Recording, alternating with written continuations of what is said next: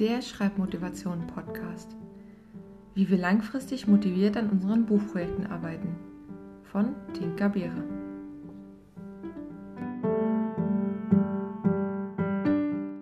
Folge 7. Wir machen das Schreiben zu unserer Priorität. In der letzten Folge haben wir uns einen Plan von dem gemacht, was zu tun ist. Jetzt müssen wir ihn nur noch umsetzen. Da wir aber in unserem Alltag viel mehr zu tun haben, als an unseren Buchprojekten zu arbeiten, müssen wir es ganz nach oben auf unsere Prioritätenliste setzen. Trotzdem kann es sein, dass uns immer wieder etwas dazwischenkommt. Das ist bei einem Mal nicht sehr dramatisch, aber auf Dauer kann es ganz schön nervig sein und uns von unseren Zielen abhalten. Also gehen wir an diese Sache auch mit ein bisschen Planung heran. Lasst uns hier ein wenig tiefer ins Detail gehen. Wie ihr wisst, liebe ich Listen und Routinen. Ich weiß gern, was ich wann zu tun habe. So versuche ich also, meine regelmäßigen Beschäftigungen, ob es nun den Brotjob oder die Hausarbeit betrifft, festzuhalten. Für uns könnte hier sogar ein Putzplan für den Haushalt herauskommen, denn wenn wir uns nur spontan um unsere Wohnung kümmern und immer dann etwas tun, wenn es uns zu dreckig ist, dann ist die Gefahr groß, dass wir beginnen, das Arbeiten an unserem Schreibprojekt zu prokrastinieren. Prokrastination ist eine Bezeichnung für das Aufschieben von wichtigen Dingen. Interessanterweise kann es passieren, dass wir die wichtige Aufgabe Wäsche waschen so lange aufschieben, bis wir die Aufgabe Hausarbeit schreiben erledigen müssen. Dann ist das Wäschewaschen plötzlich gar nicht mehr so schwierig. Ein sehr interessantes Video zu dem Thema Prokrastination verlinke ich euch mal unten in der Videobeschreibung. Zurück zu unserer Wohnung. Wir halten sie also prophylaktisch in Ordnung, damit wir unterm Strich mehr Zeit für unser Buchprojekt haben. Denn Routinen gehen uns leichter und automatisch aus der Hand.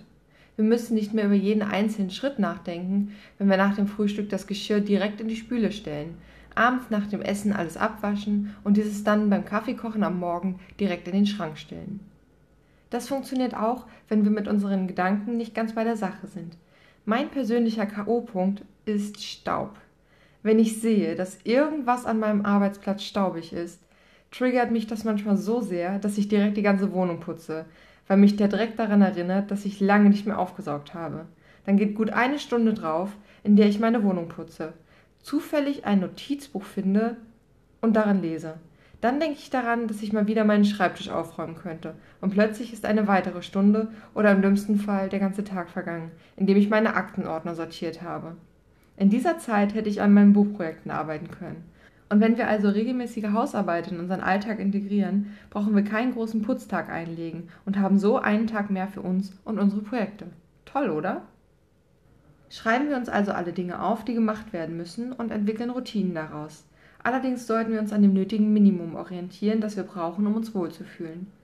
Nun versuchen wir sie in unserem Alltag umzusetzen. Aber bitte nicht alles auf einmal. Das kann dazu führen, dass wir uns verzetteln und überfordern. Stichwort Prokrastination. Lieber Stück für Stück, dann haben wir langfristig mehr davon. Das Praktische an Routinen ist, dass sie für mich ähnlich wie meine wöchentliche To-Do-Listen funktionieren. Mittlerweile schreibe ich mir zwischendurch Dinge auf, die ich tun muss, aber nicht vergessen möchte, wenn ich gerade mit etwas anderem beschäftigt bin. So kann ich sie später erledigen. Wenn mir zum Beispiel auffällt, dass die Steckdose an der Wand hinter dem Fernseher mein Staub werden muss, dann füge ich es einfach zu meiner Wohnungsputzroutine hinzu. Das entlastet mich in der Hinsicht, dass ich keine Gehirnkapazität verschwende, mir die Sache merken zu müssen, und ich bekomme auch kein ungutes Gefühl, weil ich nicht dem Drang nachgeben muss, den Staub wegzuwischen. Ihr erinnert euch an mein Problem mit dem Staub? Außerdem gibt es noch andere Dinge, die unsere Zeit in Anspruch nehmen. Ich nenne sie einfach mal Belohnungen. Das sind Hobbys, die zur Entspannung dienen und weniger unserem direkten Vorankommen als Autor. Natürlich streichen wir diese nicht ganz von der Liste, aber wir schauen uns einfach mal an, wie groß der Teil ist, den sie in unserem Alltag einnehmen. Hier habe ich vor allem Berieselung im Sinn. Soziale Medien oder Streamingdienste verlocken uns dazu, viel Zeit mit ihnen zu verbringen. Lasst uns das doch einfach mal überdenken. Müssen wir wirklich jeden Tag so viel konsumieren? Ich habe festgestellt, dass es mir persönlich auch besser geht, wenn ich weniger Input bekomme. Dadurch kann ich auch mehr Output generieren. Das heißt, ich bin kreativer und produktiver. Lasst uns mal ganz ehrlich zu uns sein und dabei nicht schummeln. Mit unserem Smartphone oder entsprechenden Apps können wir tracken, wie viel Zeit wir täglich auf welchen Plattformen verbringen. Schauen wir uns das Ergebnis nach einer Woche an. Ist es wirklich das, was wir wollen? Ist uns das wichtiger als das Arbeiten an unseren Buchprojekten? Wenn wir unseren Haushalt, den Job, die Uni oder die Schule und unsere Freizeitgestaltung aufgeführt haben, ist das Wichtigste bedacht. Nicht ganz, denn es gibt noch etwas, das wir als Grundbedürfnisse zusammenfassen können. Sie betreffen zwar in gewissem Umfang den Gelderwerb, also einer Job, um das Leben grundsätzlich abzusichern, aber auch körperliche Bedürfnisse. Gehen wir davon aus, wir haben sie noch nicht bei den Belohnungen mit aufgelistet. Dazu gehören neben Essen, Trinken und ausreichend Bewegung auch Schlaf. Viel zu oft habe ich in meinen Planungen vergessen, dass ich ja schlafen muss, manchmal auch länger. Und ja, auch die Zeit zum Einkaufen habe ich in meinen früheren Planungen auf ein Minimum verkürzt. Wie viel Schlaf wichtig und ausreichend ist, muss jeder für sich selbst entscheiden. Wer unsicher ist, kann diesen über sein Smartphone tracken lassen. Durchschnittlich braucht jeder Mensch acht Stunden Schlaf am Tag. Er ist wichtig für uns, für unseren Körper und unser Köpfchen. Wer Erschöpfungszustände aufgrund von zu wenig Schlaf riskiert, wird vor allem auf Dauer große Teile seiner Aufmerksamkeit und Kreativität einbüßen. Aber nicht nur Schlaf, sondern auch Kreativpausen und Pufferzeiten sollten wir bedenken. Jeder wird mal krank oder es kommt spontan etwas dazwischen. Entwerfen wir auch dafür einen Notfallplan, auch wenn es einfach nur unsere Erlaubnis ist, sich mit 40 Grad Fieber ins Bett legen zu dürfen. Aktivitäten, die die Grundbedürfnisse absichern, sollten ganz oben auf unserer Prioritätenliste stehen und von ihnen sollten wir auch niemals Zeit borgen. Aber wer mit seiner Familie oder dem Partner zusammen wohnt, kann sicherlich an der einen oder anderen Stelle etwas Zeit ansparen. Zum Beispiel, wenn es um die Hausarbeit, das Kochen oder den Einkauf geht. Hier hat auch jeder unterschiedliche Prioritäten. Ich habe für mich festgestellt, dass ich entspannter einkaufe, wenn ich mir ein bestimmtes Budget auf die Woche einteile und zwei oder dreimal einkaufen gehe. Dann aber auch frisch und einfach, weil ich es lieber mag. Vorkochen ist so gar nicht mein Ding. Angetrocknete Nudeln schmecken mir zwar, aber keine, die schon eins, zwei Tage in der Soße lagen. Oder halb verschrumpeltes Gemüse. Hier muss jeder wieder seine eigenen Prioritäten festlegen und mit seinen Mitmenschen abstimmen. Wir sollten einfach mit ihnen über unsere Pläne reden und dann lässt sich bestimmt was an der Zeit- und Aufgabenverteilung machen. Letztendlich hat jeder von uns genau gleich viel Zeit. Es ist nur unsere Entscheidung, wie wir sie nutzen.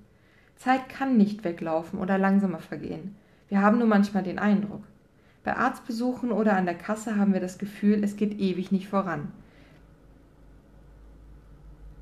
Geben wir uns eine Aufgabe jedoch mit ganzem Herzen hin, vergeht die Zeit wie im Flug. So einen Flow habe ich gelegentlich beim Schreiben.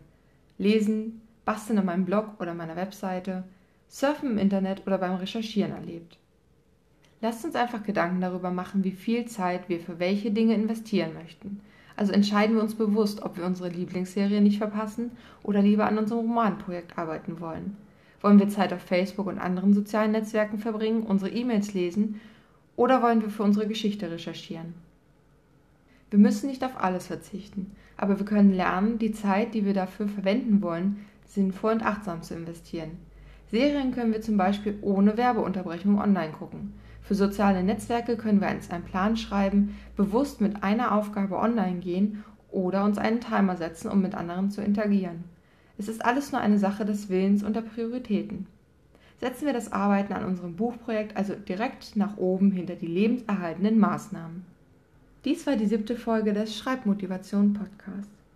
In der Videobeschreibung habe ich eine Übersicht der geplanten Folgen, die in dieser Folge erwähnten Bücher und Webseiten verlinkt, soweit dies möglich ist.